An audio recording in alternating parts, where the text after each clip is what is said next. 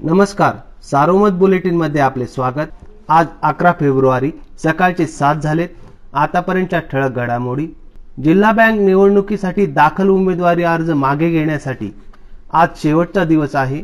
या निवडणुकीसाठी उपमुख्यमंत्री अजित पवार व महसूल मंत्री बाळासाहेब थोरात यांनी सर्वपक्षीय पॅनल जवळपास निश्चित केल्यानंतर निवडणूक बिनविरोध होण्याची शक्यता व्यक्त होत आहे. मात्र भाजपातील नेत्यांना आपल्याकडे वळविण्यासाठी अद्यापही प्रयत्नशील असलेले आमदार राधाकृष्ण विखे पाटील यांचे समर्थक काय खेळी करतात याकडे सर्वांचे लक्ष लागले आहे. दरम्यान बँक निवडणूक बिनविरोध होणार की नाही या प्रश्नाचे स्पष्ट उत्तर आज मिळणार आहे. बुधवारी दाखल अर्जांपैकी पंचवीस उमेदवारांनी माघार घेतली. माघार घेतलेल्यांमध्ये विद्यमान संचालक बिपिनदादा कोल्हे भानुदास मुरकुटे यांच्यासह अन्य बड्या नेत्यांचा समावेश आहे. या आधीचे दोन आणि आता पंचवीस. यामुळे आतापर्यंत सत्तावीस उमेदवारांनी माघार घेतली आहे. अकोले सोसायटी मतदारसंघातून जिल्हा बँकेचे मावळते अध्यक्ष सीताराम गायकर यांची तर कोपरगाव सोसायटी मतदारसंघातून विवेक कोल्हे यांची बिनविरोध निवड निश्चित झाली आहे. जिल्हा बँक निवडणुकीच्या पार्श्वभूमीवर राष्ट्रवादीने आज सकाळी नगरमध्ये बैठक आयोजित केली आहे.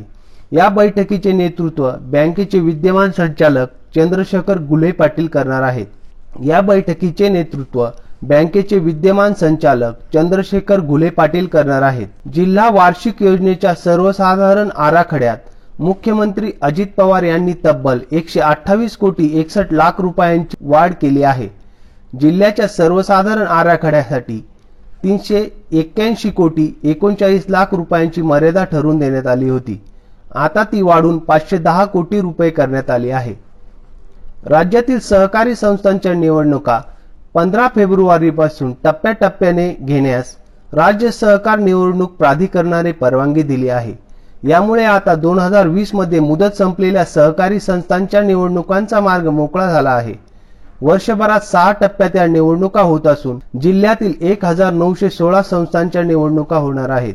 जिल्ह्यातील इयत्ता पहिली ते पाचवी आणि सहावी ते आठवीच्या विद्यार्थ्यांना शालेय पोषण आहार पुरवठा करण्याचे टेंडरच नोव्हेंबर दोन हजार वीसमध्ये संपले असल्याची बाब बुधवारी झालेल्या शिक्षण समितीच्या सभेत समोर आली. माजी आमदार दौलतराव मल्हारी पवार यांचे बुधवारी अल्प आजाराने निधन झाले. त्यांच्यावर नेवासा तालुक्यातील पुनदगाव येथे आज सकाळी अंत्यसंस्कार करण्यात येणार आहेत. या होत्या आतापर्यंतच्या ठळक घडामोडी सविस्तर बातम्यांसाठी वाचत रहा दैनिक सारोमत किंवा भेट द्या देशदूत डॉट कॉम या संकेतस्थळाला.